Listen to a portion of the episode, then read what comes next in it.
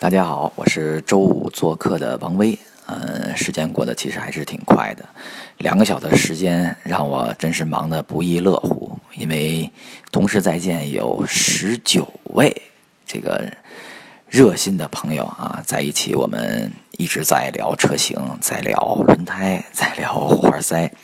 嗯，现在我脑子里还有印象，这个几位热心的朋友哈，像燕飞、土豆先生、一九八四，还有建小建，还有不二。还有王岳辉是吧？嗯，我总结几个问题啊，就是很多人开始问很多的，比如说像日系的、韩系的、美系的，嗯，很多人也在问呢，说这些到底跟德国车到底买哪个呀？哪个更实惠或哪个差异性更大？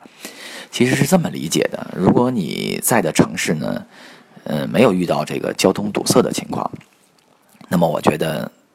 德国车还是有一定的优势的，像比如说像北京那种大城市，我上班的时间几乎需要一个小时，但是才有十三公里的路，也就是说我平均车速十三公里。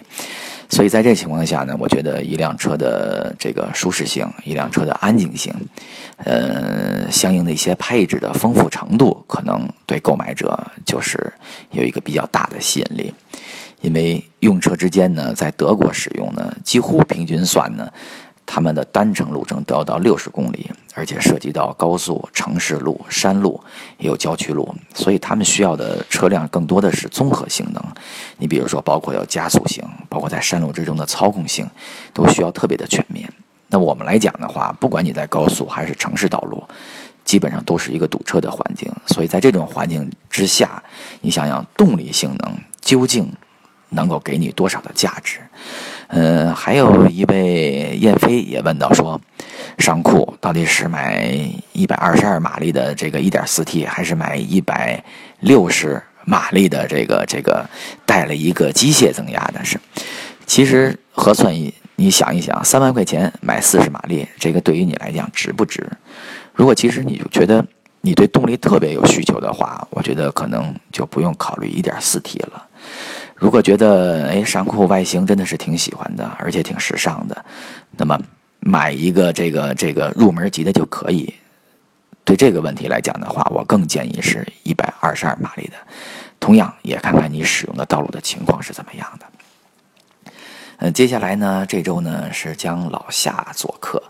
那么夏冬呢是一个这个知识非常渊博的，那么不仅是车方面更懂，而且对于养生。